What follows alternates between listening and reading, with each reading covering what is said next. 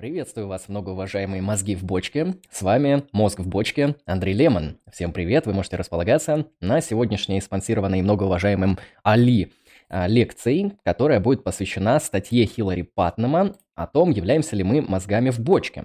Я расскажу в рамках сегодняшнего повествования о том, что такое мозг в бочке, да, на примере текста Хиллари Патнема. И мы также поговорим о том, какие аргументы предлагает сам а, Хиллари Патнем против мозга в бочке. Э, самое первое, что сегодня нужно задать в качестве вопроса, являетесь ли лично вы мозгом в бочке? Поэтому, многоуважаемые мозги в бочке, ставьте плюс в чат. Если вы действительно убеждены в этом, ставьте два плюса в чат.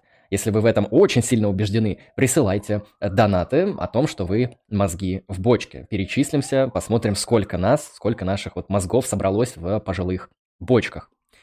По э, форме. Сначала мы поговорим о структуре статьи самого э, Хиллари Патнема. Она содержит много интересных элементов. Я буду дальше идти по тексту этой статьи. Статья, на самом деле, достаточно а, интересная и простая, хотя содержит, э, с моей точки зрения, некоторую долю неясности для людей, которые не занимаются философией. Эту неясность я постараюсь ликвидировать и донести до вас аргумент Патнема, который будет отталкиваться от семантического экстернализма. Если вы хотите, чтобы я сразу прервался на какие-то ваши вопросы, комментарии, пожелания и прочие-прочие вещи, вы можете присылать донаты по ссылкам в описании. Также не забывайте писать в чат вопросы, которые касаются исключительно сегодняшней темы, потому что на остальные я не успею просто-напросто ответить, и на них мы взглянем ближе к концу сегодняшнего повествования. Я сделаю перерыв, и потом мы посмотрим, что вы написали в чате, чтобы разъяснить все эти интересные а, вещи. Соответственно, можем начинать? Why not? Так, Хиллари Паттон написал замечательную статью о мозгах в бочке, мозг в бочке. Сам мысленный эксперимент про мозг в бочке придумал не Хиллари Паттон, он скорее с ним спорит. Вообще, мозг в бочке, brain in a vat, как иногда его говорят, э, обозначают на английском языке, это один из скептических челленджев, который появился ну, в современности. Скептических челленджев вообще в истории философии не так мало. Это челлендж сна, например, так как его формулирует Декарт в начале. Потом это челлендж злого демона, который вас систематически обманывает. Угадайте, кто его формулирует. Тот же самый Декарт. А это также кейс с мозгами в бочке, где есть какие-то бедные несчастные мозги, посаженные в бочке, в которые подаются электрические импульсы. Мы потом посмотрим на то, как об этом пишет Патнам в рамках этой статьи. А, и как бы создается ложная картинка. А, что-то подобное было в фильме «Матрица», поэтому если вы не знакомы с мозгами в бочке уж совсем, то ну, посмотрите фильм «Матрица» хотя бы, это даст вам некоторое представление. Вообще основной кейс мозгов бочки состоит в том, что если вы не знаете, да, что вы в рамках скептического сценария, вы не, вы не знаете, спите вы или нет, вы не знаете, обманывает вас злодейский демон или нет, или являетесь левым мозгом в бочке или нет, пока нету знаний об этом, вы не можете знать какие-то ординарные вещи, наподобие того, что вы сейчас слушаете про мозги в бочке, а, какие-то вещи, связанные с тем, что вот эта вот правая рука, я вам ее в веб-камеру показываю, кстати, не забывайте подписываться на наш YouTube-канал, на наши подкасты по ссылкам в описании и на паблик ВКонтакте, где вы найдете а, интересный контент. Даже если вы мозг в бочке, подписка не будет лишней. Это очень-очень важно для развития нашего проекта. Ссылки в описании. А в этом контексте, конечно же, скептический челлендж просто-напросто говорит, что пока вы не ликвидировали возможность того, что вы мозг в бочке, да, или вы в матрице, вы не можете достоверно знать э, что-либо касающееся конкретных там знаний о даже самых обычных вещах, что я вот поднял правую руку, что я нахожусь в комнате, что вы сейчас слушаете подкаст Андрея Лемона о мозгах в бочке.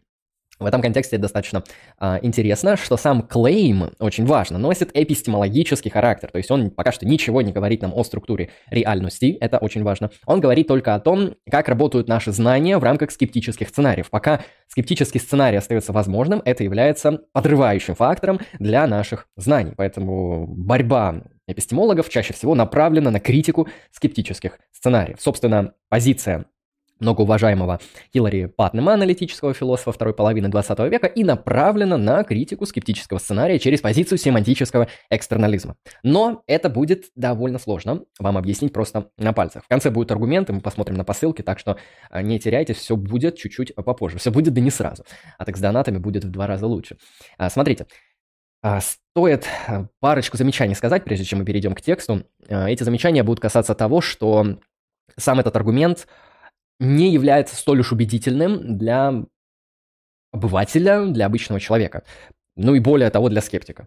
А, то есть сам факт того, как работает наша референция и чего будет следовать, что высказывание «я мозг в бочке» является необходимо ложным высказыванием, это убедит только людей, которые хорошо разбираются в философии языка раз, и людей, которые вообще считают, что открытие философии языка имеет какое-то антологическое и эпистемическое значение. Это два. Если вы достаточно скептически относитесь к философии языка, как в целом многие люди и даже многие философы, э, то, возможно, тот аргумент, который приведет Пантнем, который будет касаться исключительно семантической работы референциальных э, связей, он, вероятнее всего, вас не убедит. Но это не беда. Вы можете переслушать сегодняшнюю трансляцию несколько раз. Вы можете прочитать статью Патнема. Вы можете пересмотреть свои м, интуиции по поводу природы значения, потому что я уверен, что большая часть людей, которые будут смотреть а, сегодняшнюю трансляцию, они эм, нос, являются носителями некоторой формы семантического интернализма. То есть вы все-таки, наверное, считаете, что э, значение устанавливается через корреляцию с ментальными образами, а не с объектами реальности.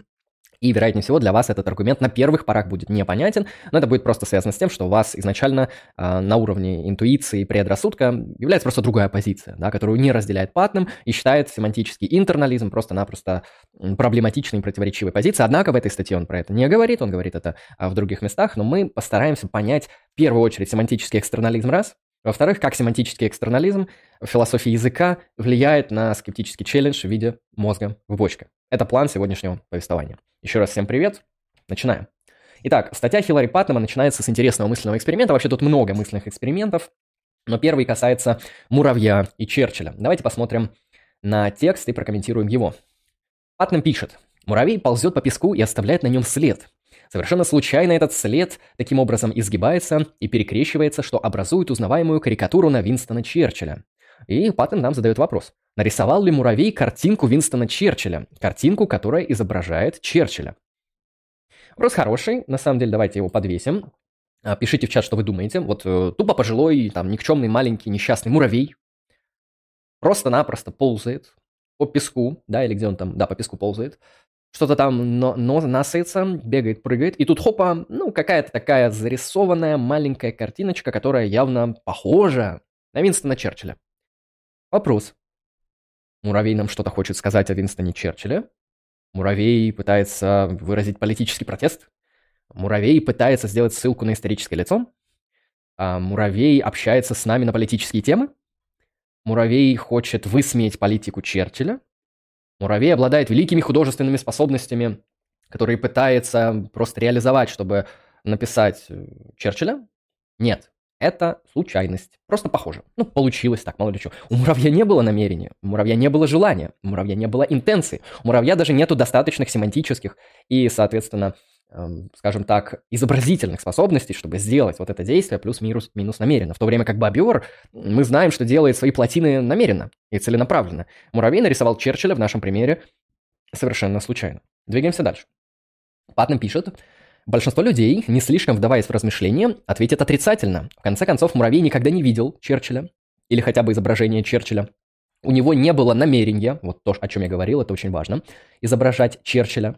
Он просто провел линию, и даже непреднамеренно, которую мы можем рассматривать как, в кавычках устанавливает это э, Патнем, как изображение Черчилля. То есть это просто непреднамеренная, хаотичная, стихийная случайность. Тут не было акта референции, это просто совпадение. Мы можем выразить это, пишет он, сказав, что линия сама по себе не репрезентирует что бы то ни было в большей степени, чем нечто иное. Сходство некоторого очень сложного вида с чертами Винстона Черчилля еще недостаточно. Важно, что здесь критерий достаточности. Да? Патнем говорит, что просто сходство картинки, ну, грубо говоря, с э, портретом Черчилля, это недостаточное условие. Нужно еще что-то. Это недостаточно для того, чтобы позволить чему-то репрезентировать Винстона Черчилля или осуществлять к нему референцию. То есть, первое, мы говорим, что нужно для референции. И э, вот одна из гипотез наших может быть для референции эм, там, одним из достаточных признаков является то, что референт, э, знак, который отсылает к какому-то объекту, похож на этот объект. Мы говорим, нет, нет, хрень полная. Вот это вот особое сходство, оно вообще не нужно. Потому что знак на русском языке Уинстон Черчилль – это набор звуков, набор фонем. Он, конечно же, не похож на ту самую историческую личность, вообще даже по аналогии не похож.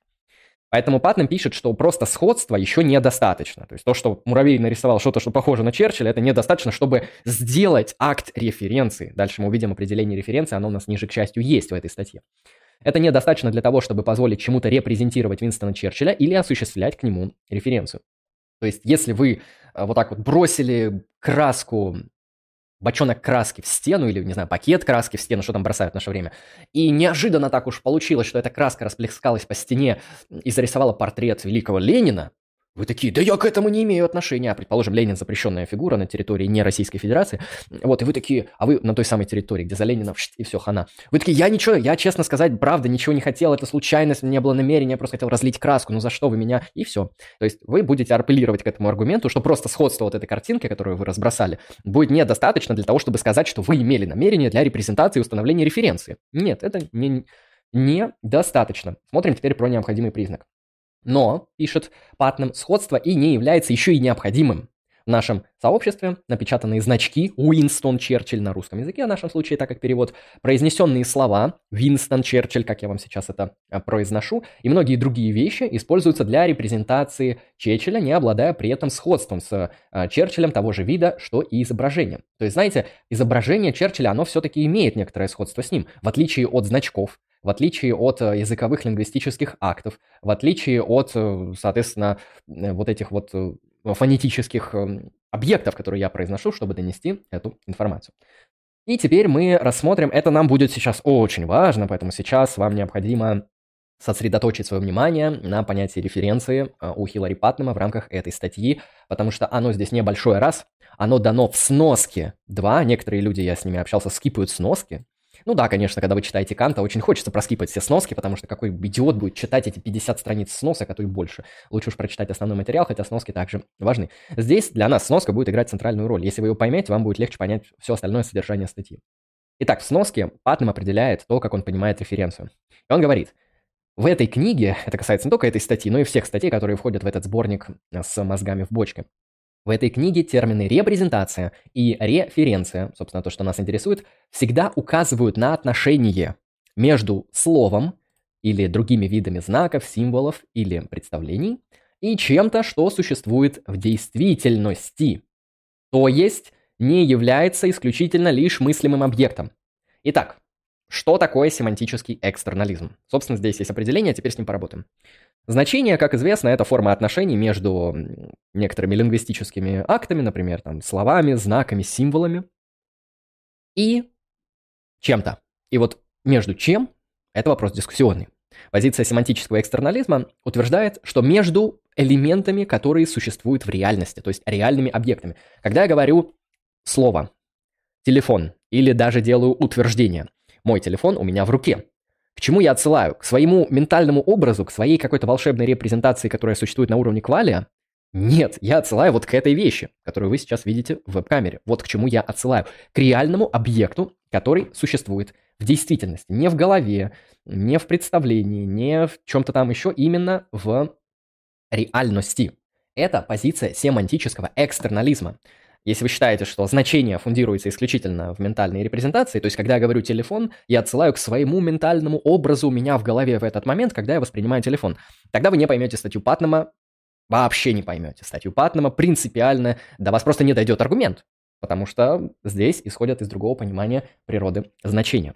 Итак, еще раз, в этой книге термин референция всегда указывает на отношение между словом и тем, что существует в действительности или реальности, то есть не является лишь мыслимым объектом, не является всего лишь ментальным актом. Это то понятие референции, которое нам будет необходимо э, в рамках всего следующего повествования. То есть референция – это отношение между символом и реальностью. Запомнили? Надеюсь. Идем дальше. Патнам дальше приводит еще несколько мысленных экспериментов, которые позволяют нам чуть-чуть глубже разобраться с тем, э, как это все работает, и он пытается до нас донести вот эту интуицию семантического экстернализма в философии языка, позицию, которую защищает, собственно, сам Паттон. А, я назвал это планета с человеками, потому что, ну, по факту, то, что будет сейчас изображать Паттон, это планета с человеками, в кавычках.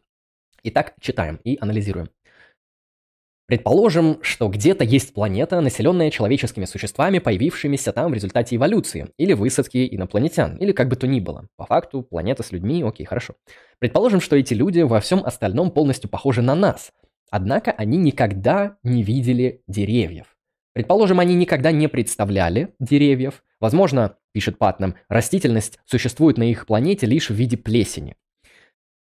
Держим в голове, Планета, похожая на наша, да, которая населена людьми, которые произошли так же, как мы, а вот как мы произошли, неважно, но по факту произошли так же, как мы, которые очень-очень сильно похожи на нас, за исключением одного небольшого момента, они никогда не видели и не представляли деревьев. И это связано с тем, что на их великолепной планете э, все растения не похожи на деревьев. Это там плесень, мхи, травушки, муравушки и прочая э, чепуха. Деревьев там нет. Они их никогда не видели, никогда о них не мыслили и так далее. Окей, интересно. Что же происходит далее? Какой же будет страшный сюжет? Предположим, говорит Патнам, что однажды на их планету случайно попала картинка, изображающая дерево. Ее обронил пролетающий мимо космический корабль, наверное, наш 100%, никак не вступивший с ними в контакт. Представьте себе, как они ломают голову над этой картинкой. Что бы это могло быть? Им приходят на ум всевозможные предположения. Может быть, это какое-то строение или какое-то животное.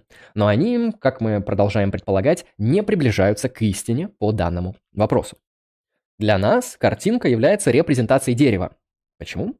Потому что мы как раз-таки с деревьями знакомы. Мы с ними контактировали в реальности. Для этих же людей картинка представляет лишь некоторый странный объект, чьи природа и назначение неизвестны. Предположим, что в результате взгляда на эту картину у одного из них возник ментальный образ, который в точности подобный одному из наших ментальных образов дерева, тогда, когда мы смотрим на дерево. Однако его ментальный образ не является репрезентацией дерева. Это очень важно, что пишет Патнам, сейчас мы постараемся это прояснить. Это лишь репрезентация странного предмета, той самой фотокарточки, чем бы она ни была, которая представляет таинственная картиночка. Итак, в чем прикол данного мысленного эксперимента? Он похож на мысленный эксперимент с многоуважаемым Муравьем и Черчиллем, но является более художественно продуманным и более интересным, по крайней мере, с моей точки зрения. Итак, что здесь э, происходит? Планета с людьми, где нет деревьев, они их никогда не видели. У них нет возможности делать реальные референции на деревья.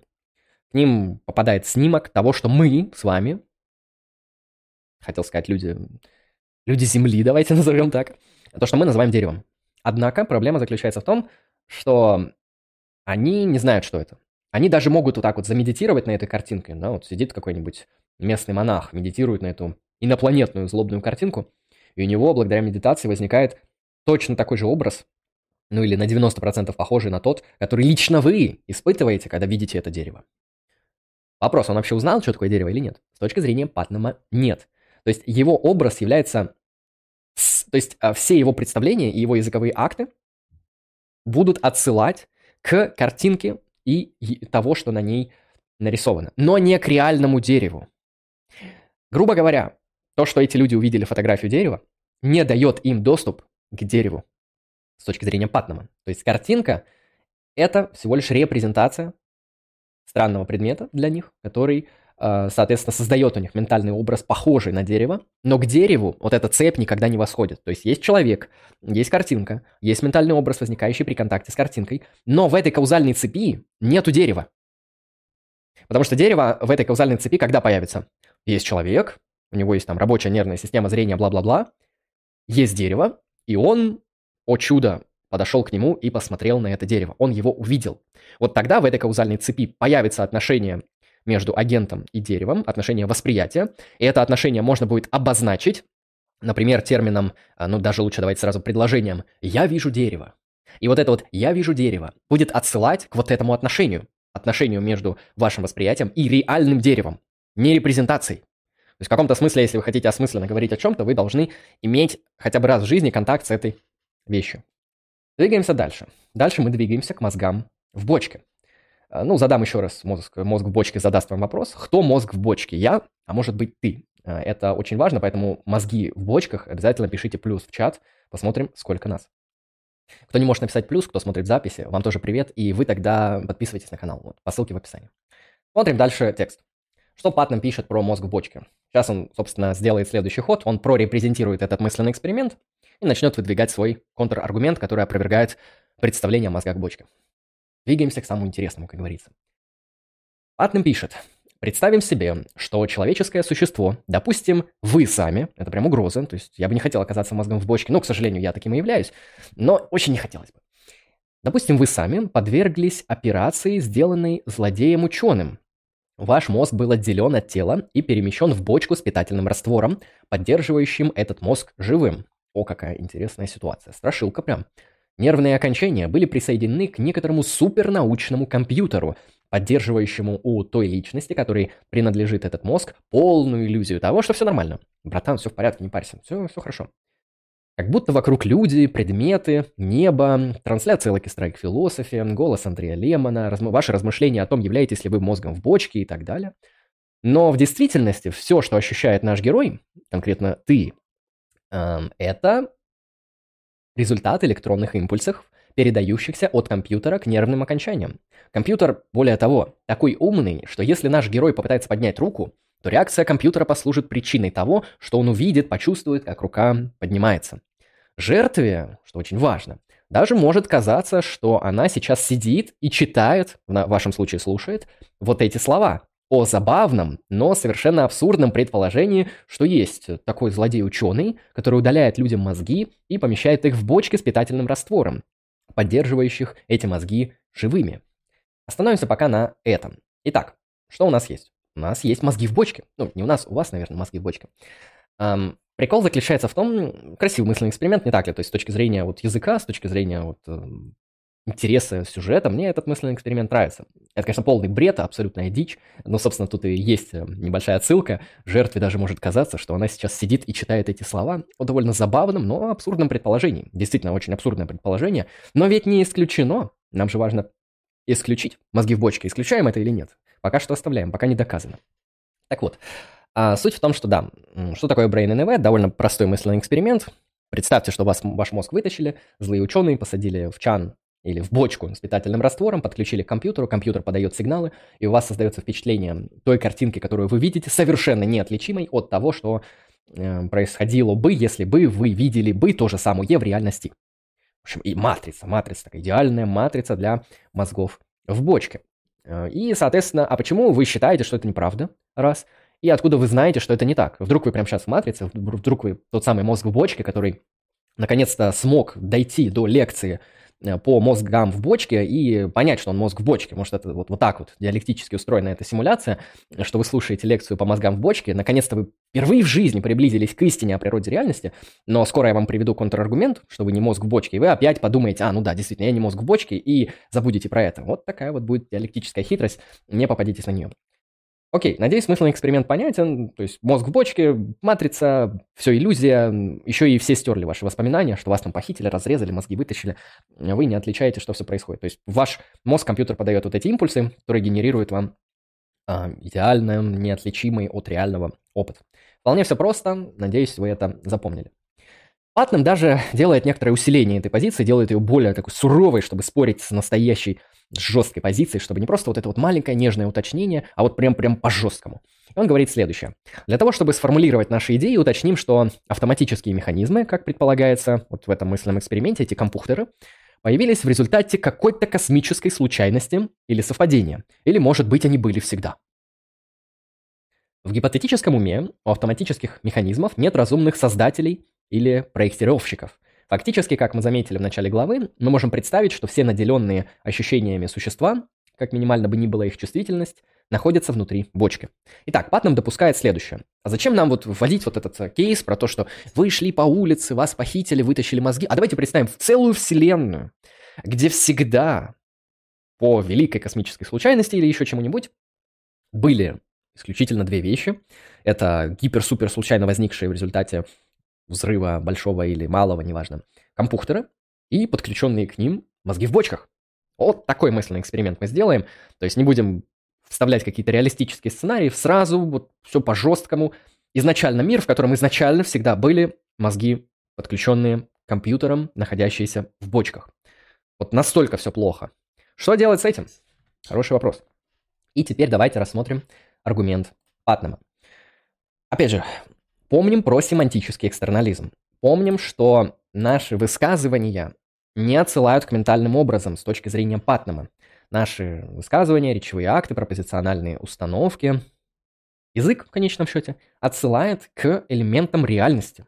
Язык референтирует в мир, в то, что есть, а не в то, что нам кажется.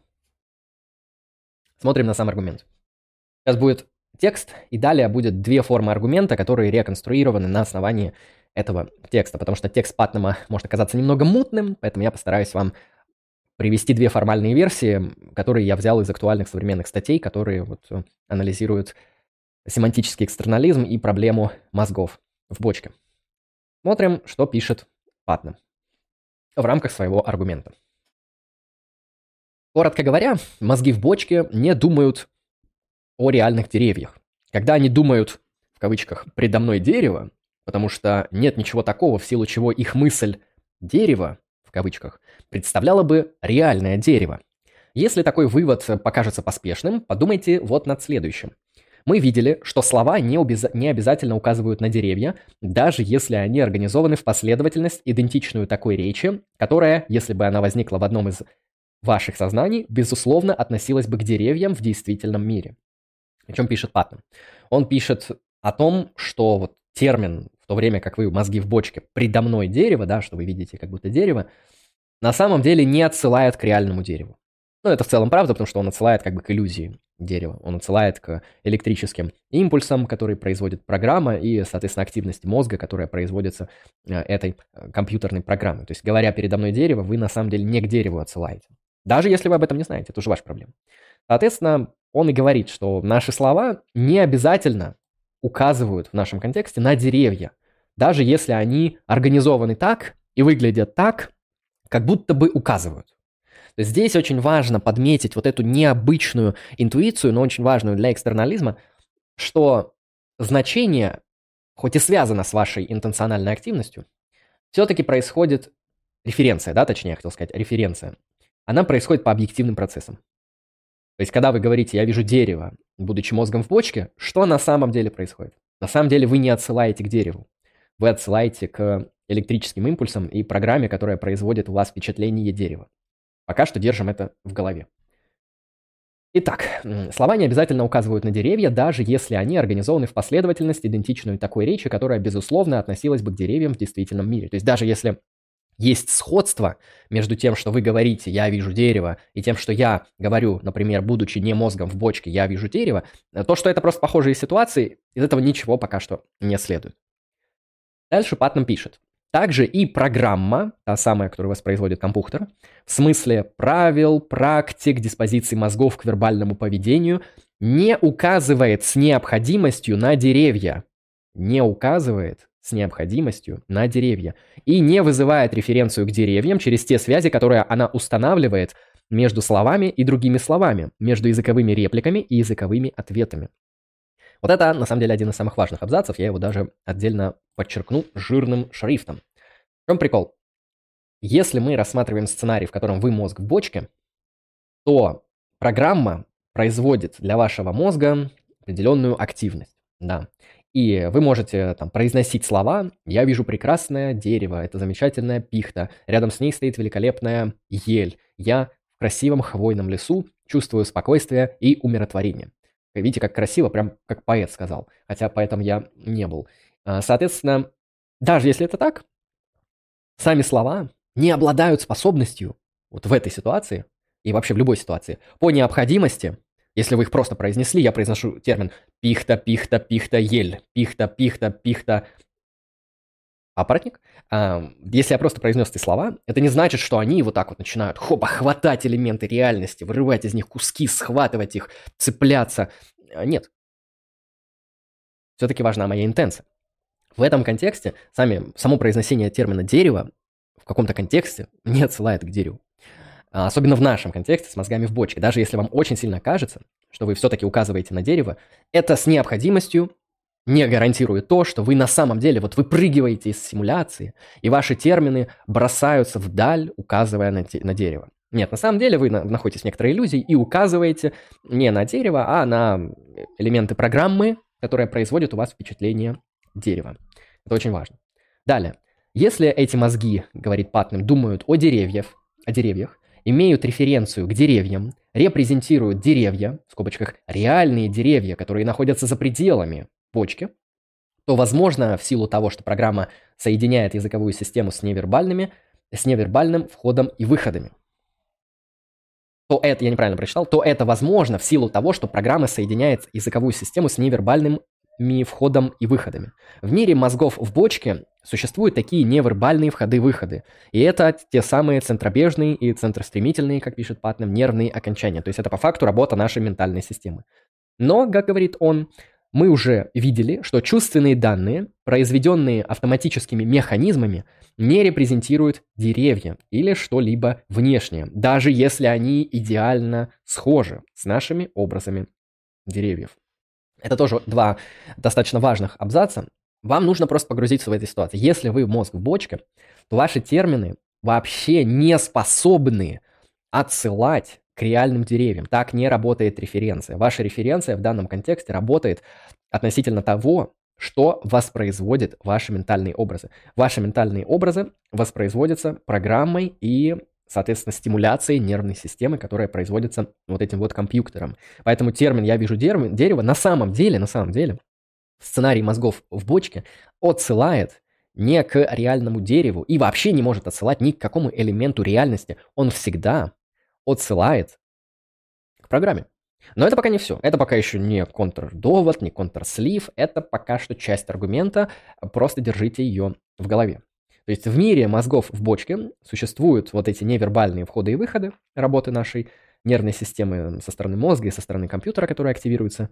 Но, говорит Патнам, чувственные данные, которые производятся автоматическими механизмами, вот этой программой, не репрезентируют деревья или что-либо внешнее. Они могут репрезентировать только, соответственно, вот эти вот входы и выходы программного типа.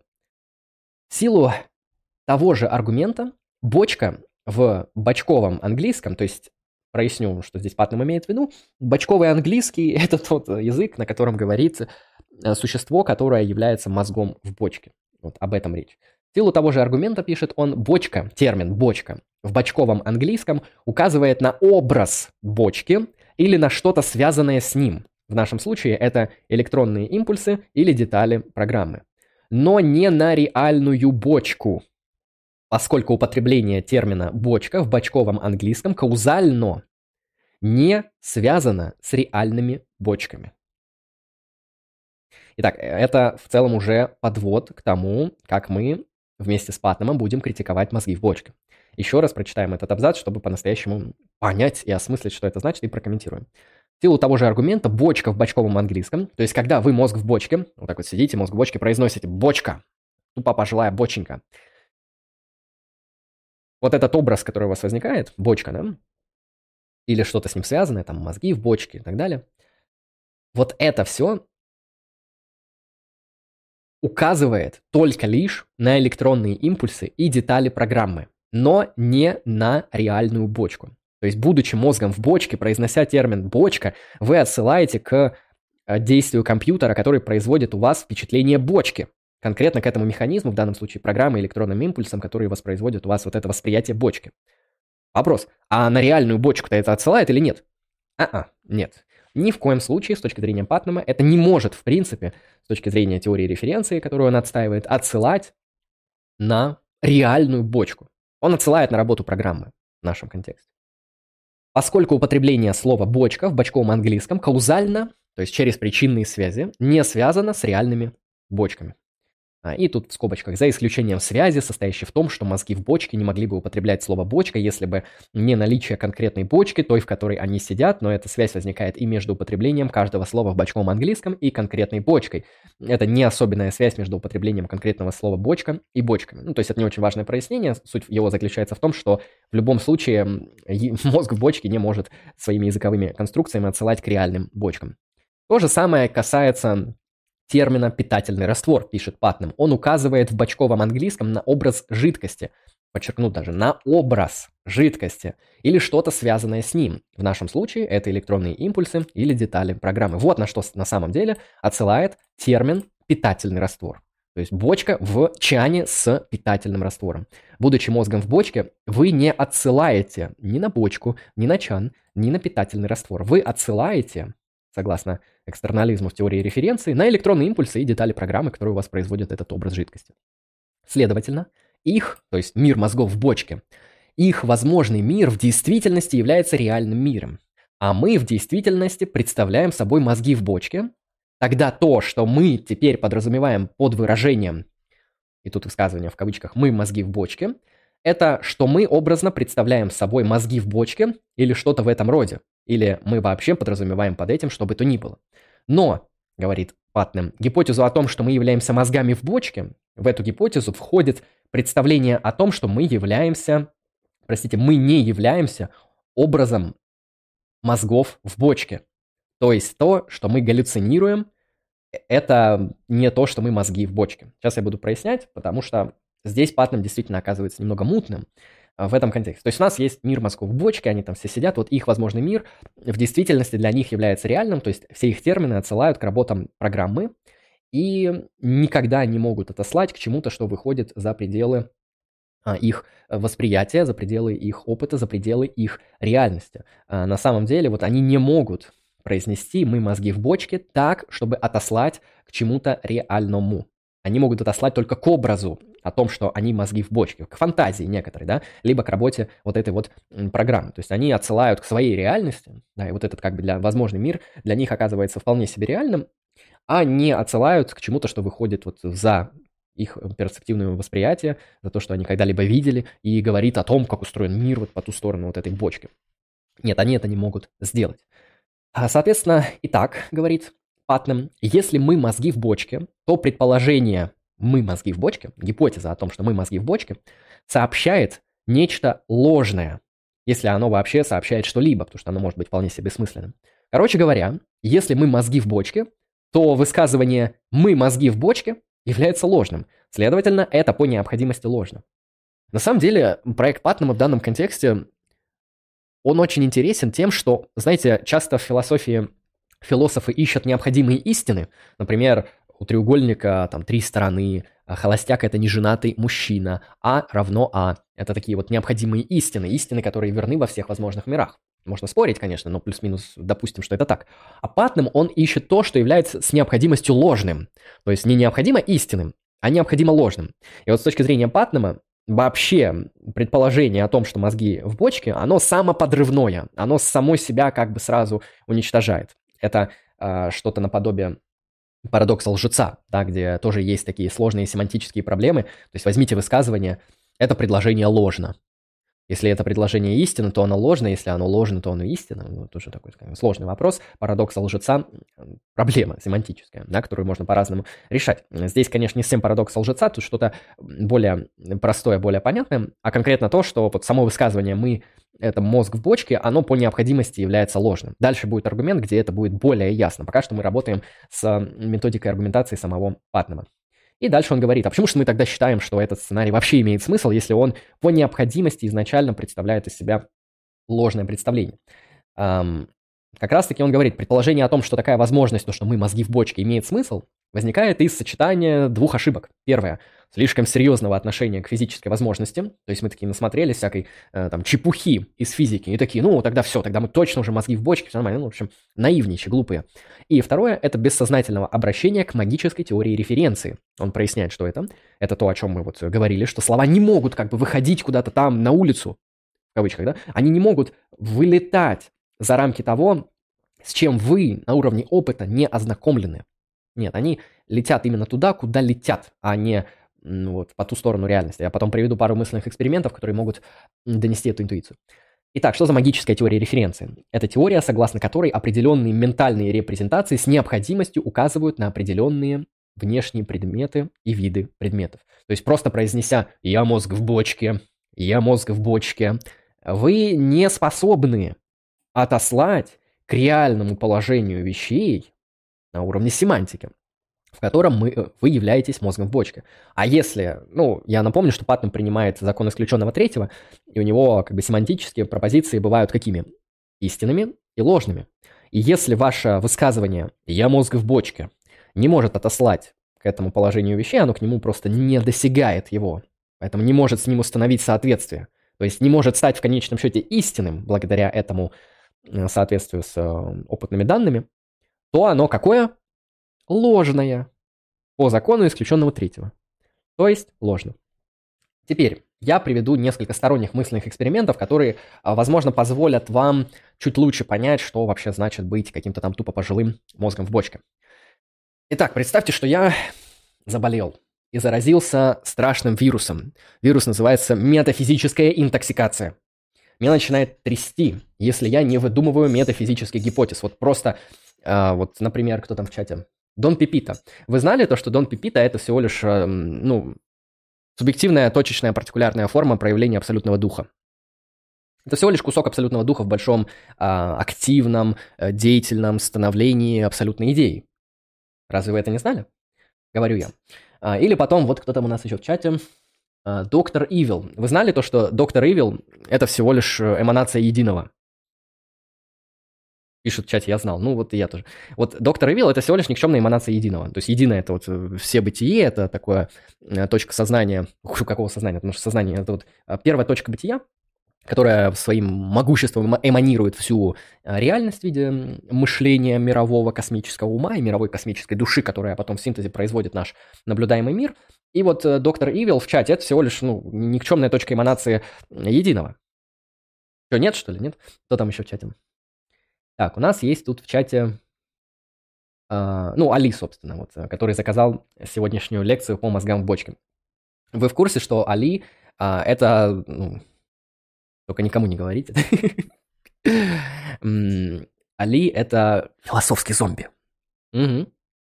Это такая хрень, которая вот как человек, только без души. Али у нас философский зомби. Да, это тоже мне открылось в моем метафизическом э, в моей метафизической интоксикации. Это такая болезнь, которая позволяет видеть метафизические истины а, о людях, о вещах, об объектах. Вот, например, вы думаете, что вот это у меня в руке, я вам показываю на веб-камеру. Вы думаете, что это беспроводные наушники, а, которые позволяют мне слушать философские и не только лекции. Вы думаете, что это наушники. Но на самом деле это форма как бы перцептивного восприятия, которая создается э, всемогущим компьютером. То есть э, этот всемогущий компьютер, конечно, не совсем компьютер, это Бог. А, в общем, Бог, он поддерживает восприятие Э, всех мыслящих духов в реальности и делает эти восприятия для этих духов объективными. Не знаю, может, слышали, есть такой пророк Беркли.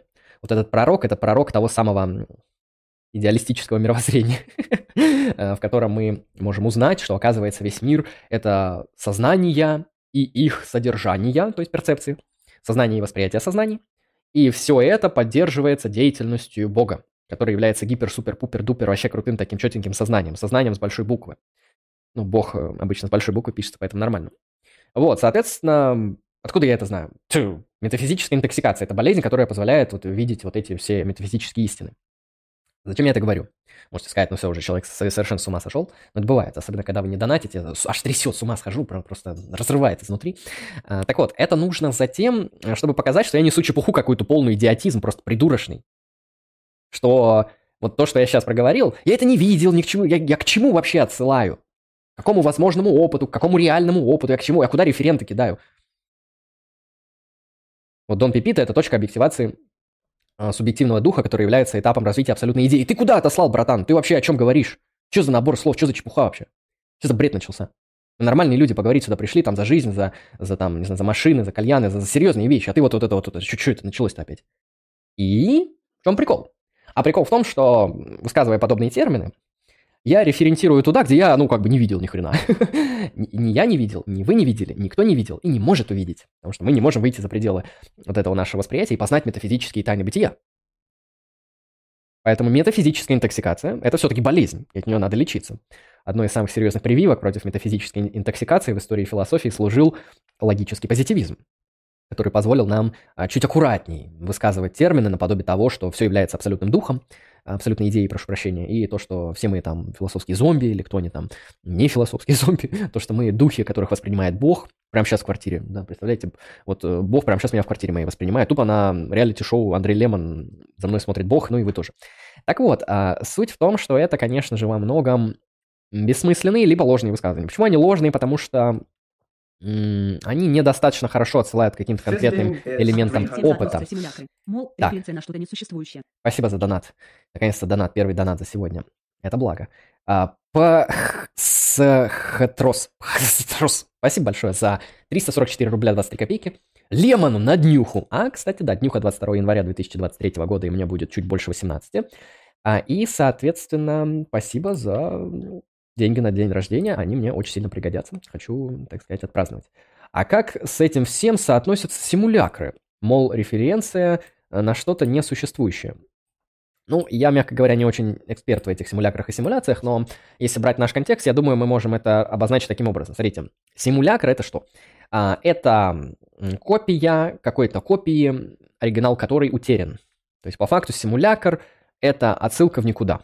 То есть это такая форма референтирования, которая может отослать в конечном счете только на саму себя, она самокопирующаяся, а, самоподдерживающаяся система. То есть она уже не отсылает ни к первому опыту, ни к первовосприятию, вообще уже не отсылает туда, откуда генеалогически восходит. То есть генеалогически, вот как пишет об этом Бодрияр, предположим, у нас а, был опыт апостолов, а, опыт сакрального бога, опыт сакрального милосердного бога сына, который общается с богом отцом и так далее, и так далее. Вот это вот тот самый первоопыт. К этому первоопыту апостолов был сделан референт. Референт в виде четырех Евангелий и апостольских писем, которые об этом опыте как-то сказываются. О жизни Иисуса Христа, о бытии а, данного Бога-человека и так далее, и так далее. То есть Евангелие – это уже референт, собственно, на опыт. Но потом на Евангелие возникает э, довольно большая традиция толкования, да, интерпретации и комментариев. А, то есть это уже мы отсылаем, получается, на отсылку. То есть появляется традиция интерпретации, и сама эта интерпретация – это интерпретация интерпретации, то есть отсылка на отсылку, которая отсылает пока что еще на оригинал, на опыт, на опыт взаимодействия с Богом. Что у нас происходит потом? Потом на интерпретацию возникает еще одна интерпретация, например, контринтерпретация. А потом вот это все длится-длится, комментарии комментируются, братки браткуют и так далее, а, теология развивается, и в какой-то момент уже вообще все забыли про Новый Завет и про то, на что он там вообще отсылал в конечном-то счете. И первый опыт, что по-настоящему чувствовали, видели, воспринимали, переживали апостолы, он утерян. У нас осталась лишь ссылка, а на эту ссылку ссылка, а на ту ссылку ссылка, комментарий, контркомментарий, ссылка на ссылку. И понятно, что никто не будет изучать Бога через Священное Писание, Никто сейчас не будет изучать Бога через священное предание и через систематическую теологию, которая хотя бы пытается отослать к тому опыту. И как мы будем изучать Бога? А, ну, по стримам каким-то, где кто-то что-то сказал про Бога, а, по обыденному опыту, где на улице люди что-то там, или ваша бабушка, дедушка что-то говорит про Бога. То есть это уже вообще полный симулятор. Это уже то, что настолько... Отор... Ваш дед, ваша бабушка верующая, например, православная ортодоксальная христианка, она Читала Максима Исповедника, она читала Фому Аквинского, она исследовала сумму теологии, она знакома с работами Свинберна, ей известны тексты Плантинга, она, зна- она знает хотя бы, что такое онтологические аргументы про Слагион Ансельма, ей даны а, хотя бы в рамках пересказа э, святоотеческая традиция православного исихазма в контексте толкования божественных энергий, хотя бы что-нибудь из этого. Что-то, что хотя бы немножко соединяется с этим опытом. Ни хрена нет. Эта бабка знает, что Святая Троица – это а, отец сына ее батя, наверное. Ладно, не будем так говорить, но я думаю, вы понимаете, что, вероятнее всего, у данного человека принципиально потеряна уже вот эта связь с первым опытом божества. Вообще разорвана. И все ее высказывания о Боге – это сплошные симулякры, потому что он вообще даже не знает, что такое Бог в трех лицах, как-то так в трех лицах.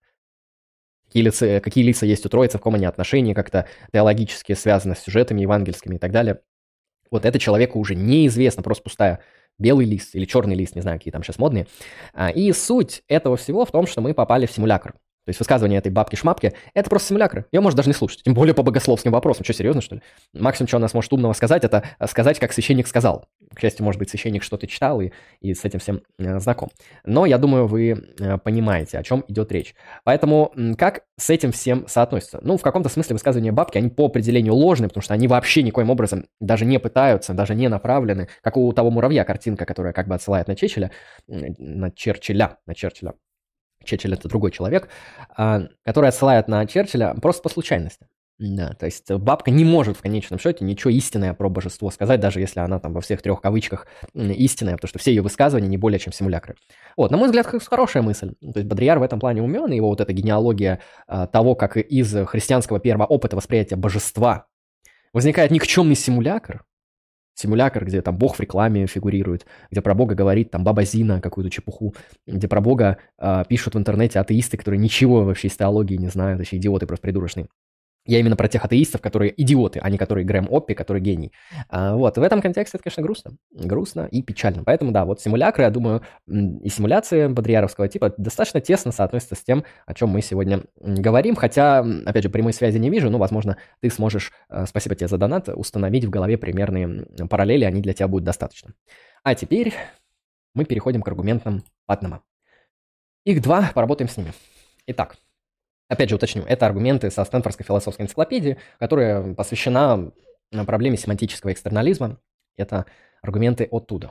Итак, смотрим аргумент. Внимательно наблюдаем за посылками. Так, надеюсь, вам видны посылки. Да, вам все видно. Вот так вот сделаем, чтобы вообще было все красиво. Да, так еще виднее. Посылка первая. Для референции необходима причинная связь с объектом референции. Это позиция семантического экстернализма в максимально сжатом простом виде, о чем мы говорили с вами ранее на протяжении сегодняшнего повествования. Посылка вторая. Агент, который мозг в бочке, не имеет реальной связи с внешней реальностью. Это правда. Потому что агент, который мозг в бочке, является мозгом в бочке, и, к сожалению, там в реальности, он не знает. Просто связи не имеет. Посылка номер три. Агент, который мозг в бочке, не может совершить референцию к внешней реальности. Это следствие из первых двух посылок.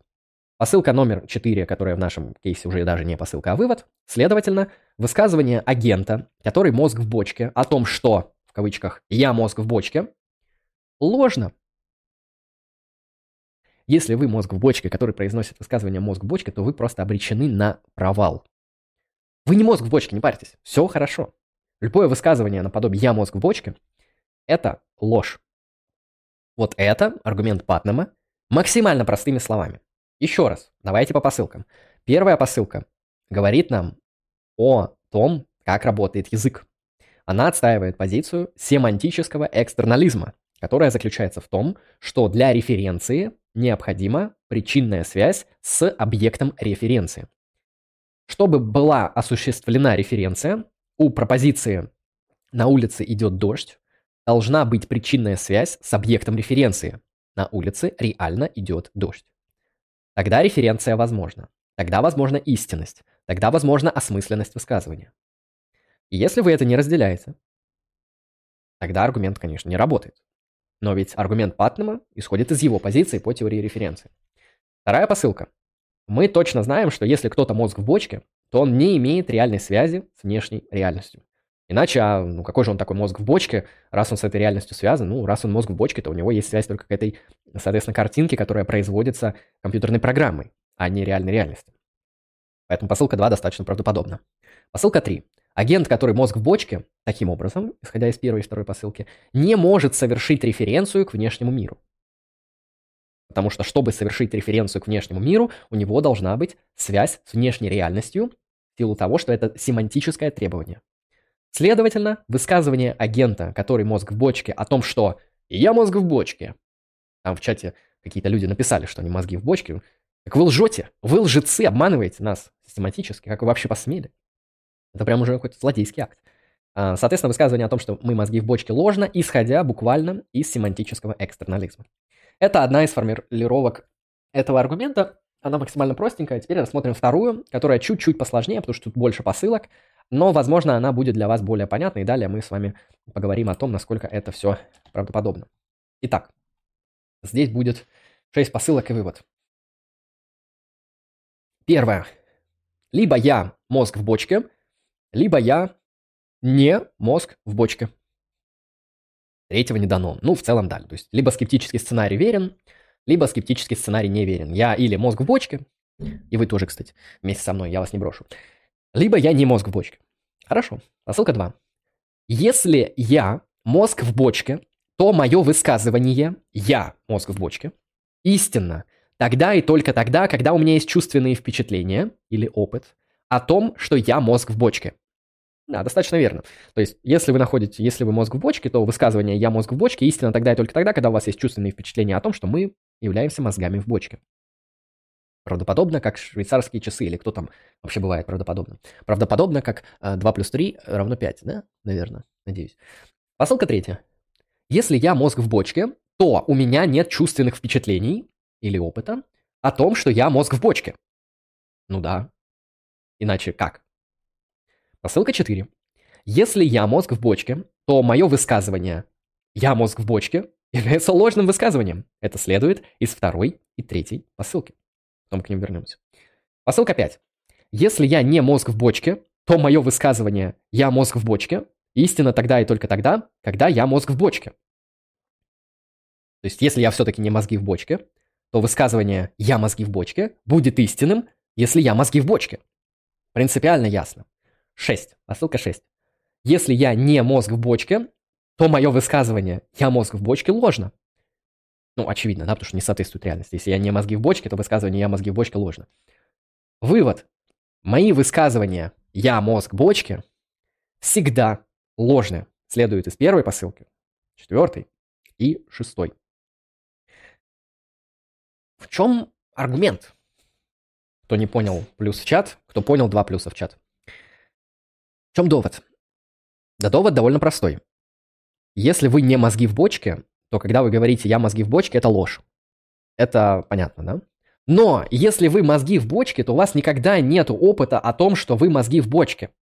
И, исходя из этого, ваше высказывание о том, что вы мозги в бочке, будучи мозгом в бочке, просто является ложным по необходимости, потому что у вас нет чувственных впечатлений о том, что вы мозги в бочке. А как гласит вторая посылка, если я мозг в бочке, то мое высказывание «я мозг в бочке» истина тогда и только тогда, когда у меня есть чувственные впечатления о том, что я мозг в бочке. Так как таких чувственных впечатлений нету, то высказывание мозга в бочке о том, что он мозг в бочке, является ложным высказыванием. Соответственно, Патнем семантически указывает на то, что вот это вот высказывание «я являюсь мозгом в бочке» обречено по необходимости на ложь. В силу того, что если вы не мозг в бочке, это ложь, все нормально – но если вы мозг в бочке, это тоже ложь. В силу того, что это высказывание не может э, каузально отсылать к чувственным данным о том, что вы мозги в бочке. У вас вообще нет возможности отсылать к чему-то, что выходит за пределы вашего чувственного опыта. Вот такая вот интересная позиция излагается Патному. А, надеюсь, это понятно, хотя, наверное, и не во всем. Давайте еще раз просто. Мы просто говорим. У нас есть некоторое семантическое требование. Если хотите говорить что-то осмысленное, особенно в чате и в донатах, то для нас необходимым требованием осмысленности наших высказываний является что вообще?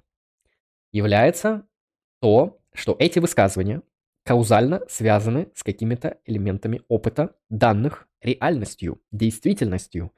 Значение есть тогда и только тогда, когда слова референцируют к миру, к действительности а не к метафизической шизе про абсолютные духи, э, идеалистическому бреду про божественное сознание, перманентно воспринимающее все, и, конечно же, про классовую борьбу. Не меньший бред на уровне всего остального бреда. Бред красивый, бред великолепный, но ложный. Ну а что, ложь не бывает красивой? Вы читали Достоевского. Ну это же сплошная ложь. Никакого Раскольникова не было. Вот так повезло-то. Никто, наверное, даже не умер от этого. Но так красиво. То есть не вся ложь плоха.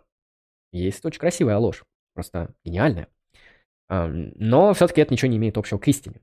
Поэтому Патнем жестко, в последней инстанции, без права на реабилитацию, семантически показывает, что если семантический интернализм, простите, экстернализм верен, тогда наше высказывание о чем-то, что вот запредельно, наподобие высказывания «я мозг в бочке», обречено на провал, как и другие метафизические высказывания подобного типа, которые вот бросаются куда-то там в альтернативную реальность. Надеюсь, все было понятно, интересно, доступно и доходчиво. Пишите в чатик и в комментарии, те, кто это слушает в записи, о том, являетесь ли вы мозгами в бочке, и насколько, с вашей точки зрения, аргумент Патнама является рабочим аргументом. Сам аргумент в виде посылок вы можете увидеть на YouTube. Здесь выведена презентация, вы сможете с этим всем ознакомиться. Сейчас я сделаю перерыв, буквально на 2-3 минутки, и вернусь к чатику. Посижу